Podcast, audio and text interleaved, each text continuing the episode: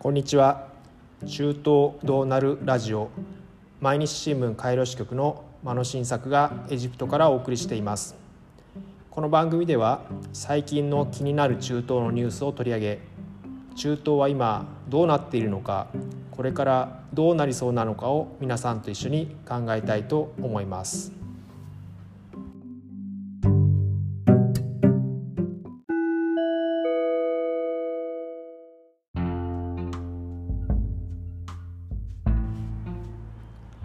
はいそれでは本題に入っていきましょう。今回は少し趣向を変えて中東の民主化要求運動アラブの春10年の節目に関連してシリア難民のお話をしようと思います。まずアラブの春とは何ぞやというところですが2010年12月にチュニジアで始まったデモを皮切りにエジプトリビアシリアなど中東北アフリカの独裁国家へ広がっていった市民の政治運動のことです。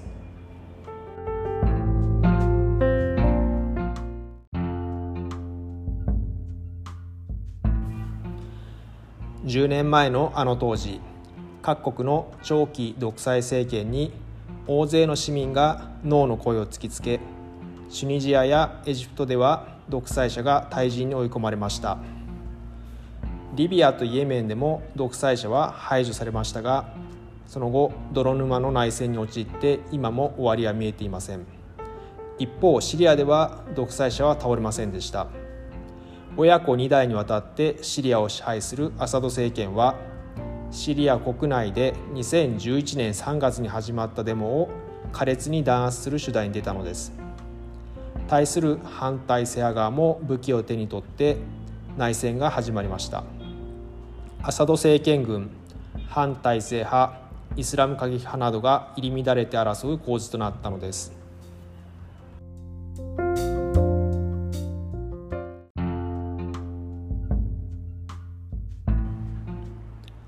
私は昨年12月シリアに近いトルコ南部の都市ガジアンテップへ出張し現地に暮らすシリア難民の人々に話を聞いてきました。その内容はアラブの春10年のシリーズ記事としてこれまでに毎日新聞に掲載してきました。しかしまだ書ききれていない話があります。それが今回お話しする内容です。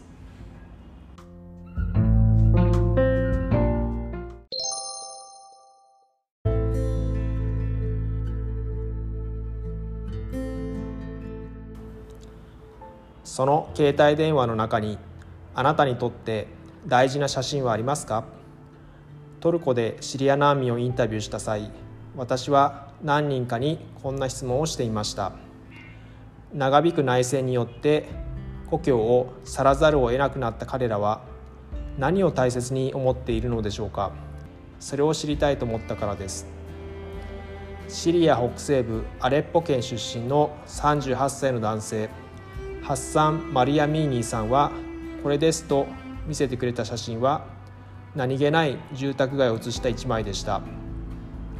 中央に伸びる舗装道路は雨に濡れていて道路の右側は黄土色をした塀。左側にはコンクリート造りの家の一部が見えます。道路には青い旧式の自動車が1台止まっているだけで人影はありません。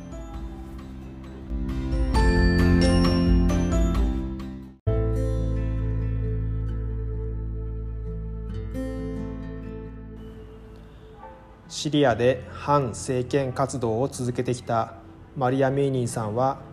静かな口調で語りました。これは私の家の前を写した一枚です。故郷の町タルラファトは今アサド政権とクルド人勢力の支配下にあり私は危険で戻ることができません。もし戻れば彼らは私を拘束することもなく殺すでしょう。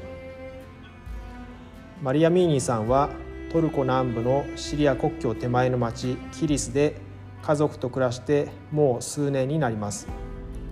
故郷の町まではまっすぐに南下すればおよそ30キロしかありません。帰りたいのに帰れない。紛争で故郷を追われた人たちの話を聞くうちに私の脳裏に数年前のある記憶がよみがえったのです。同じように望郷の思いを抱える人たちを知っている。話を聞いたことがある。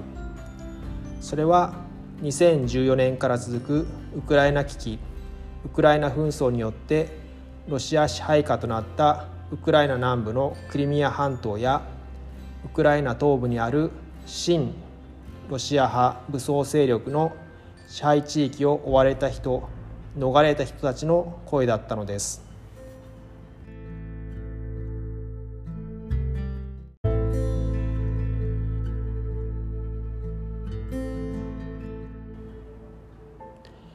ここで少しウクライナ危機について説明しましょ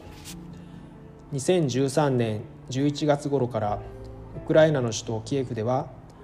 当時のヤヌコビッチ政権に対する抗議デモが続いていました。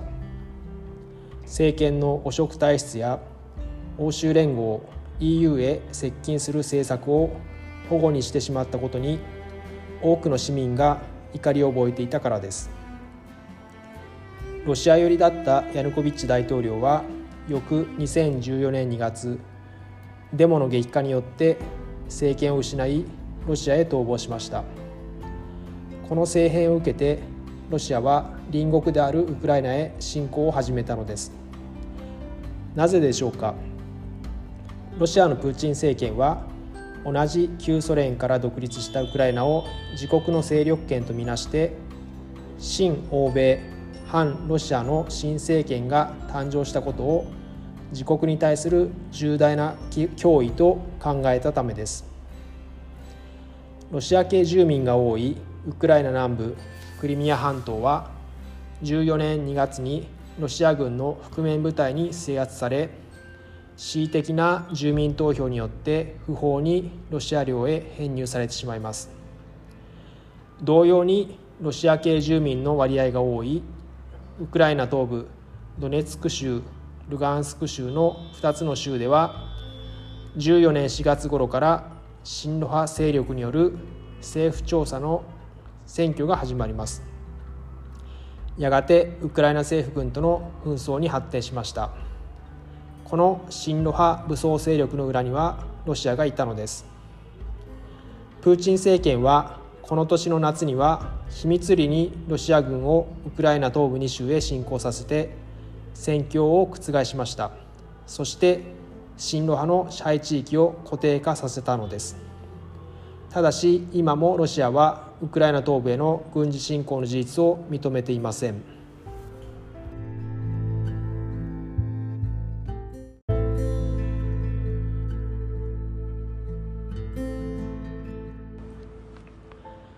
実はシリア内戦でもロシアは重要な役割を演じています。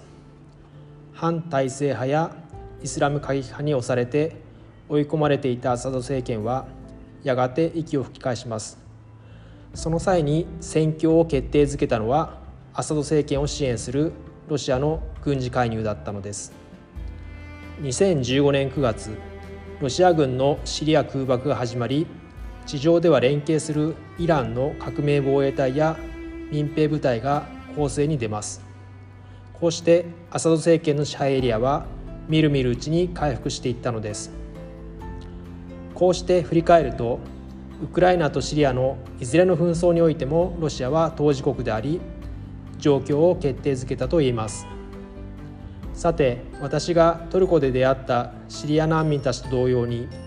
ウクライナでもロシアの侵略や紛争によって故郷を離れざるを得なくなった人たちがいます。私はウクライナ危機真っ只中だった当時毎日新聞のモスクワ支局に勤務していてこうしたウクライナの避難民たちに取材で話を聞いていました。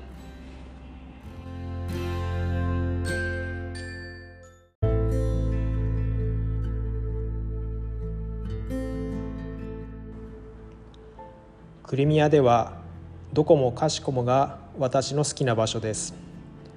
クリミア半島の先住民である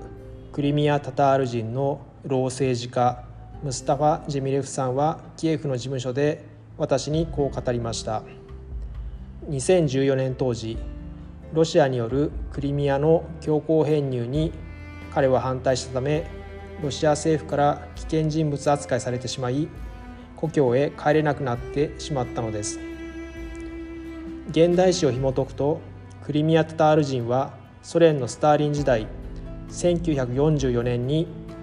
ナチスドイツに協力する敵として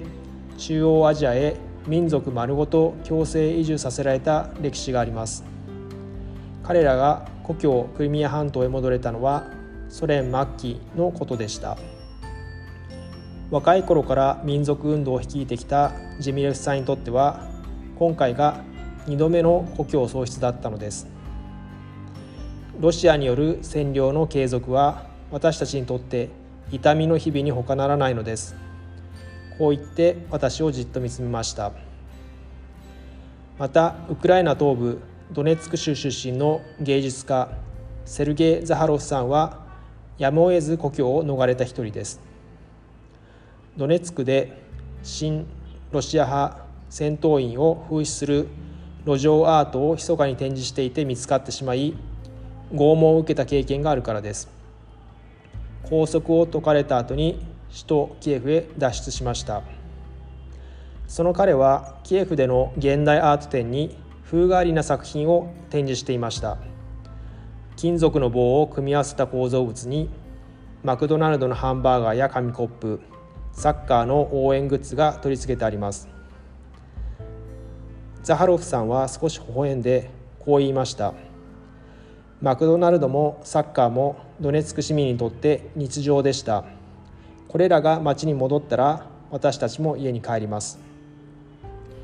親ロ派の支配下ではマクドナルドもサッカーも消えてしまったのです。この親ロ派支配が終わりこれらが復活したらザハロフさんは自分も故郷に帰れるというわけです。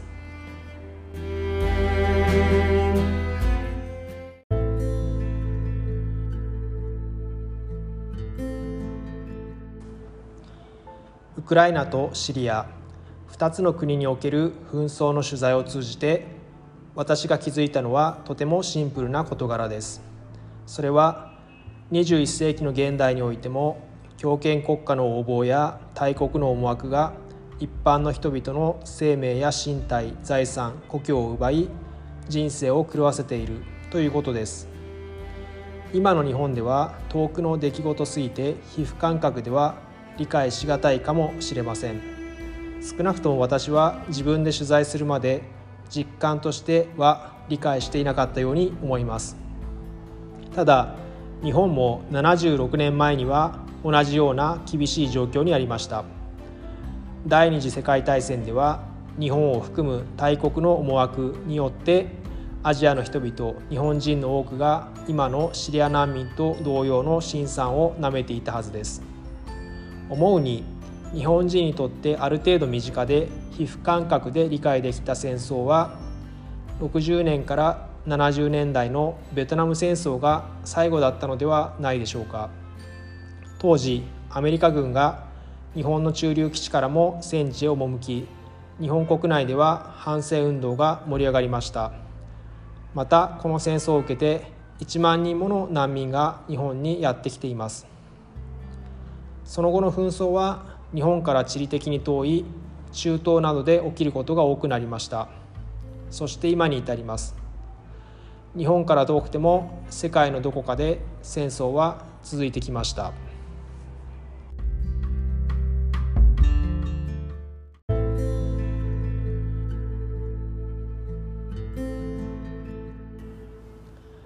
イラクの研究者として知られる千葉大学教授の酒井恵子さんはその著書で次のように述べています。私が大学で学生に国際政治を教える時いつも強調するのはこういうことです。世界で起きていることは常につながっている。世界がつながっていると理解することとは近くでも遠くでも世界で起きていることをいかに自分たちの身の回りの出来事として身近に感じられるかその想像力を持つということです。そして私たちの何気ない行動でもそれが世界の大きな流れを変えてしまうかもしれないということを自覚することです。さらに中東については次のように書いています。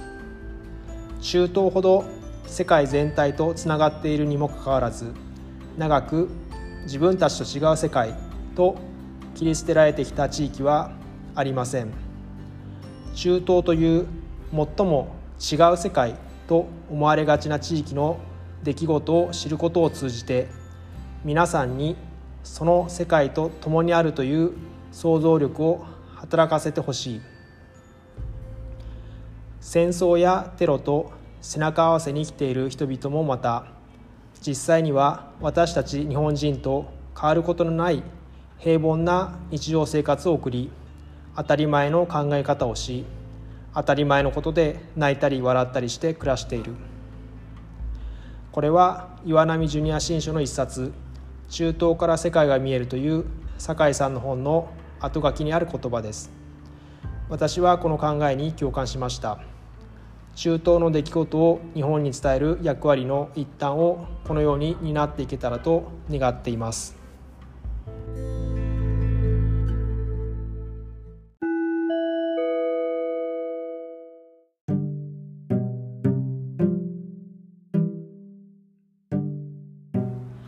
それでは毎日新聞カイロ支局の間野新作がお送りする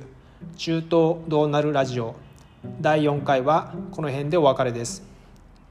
今日は前回までのニュース解説とは少し違う内容構成でお送りしましたがいかがでしたでしょうか？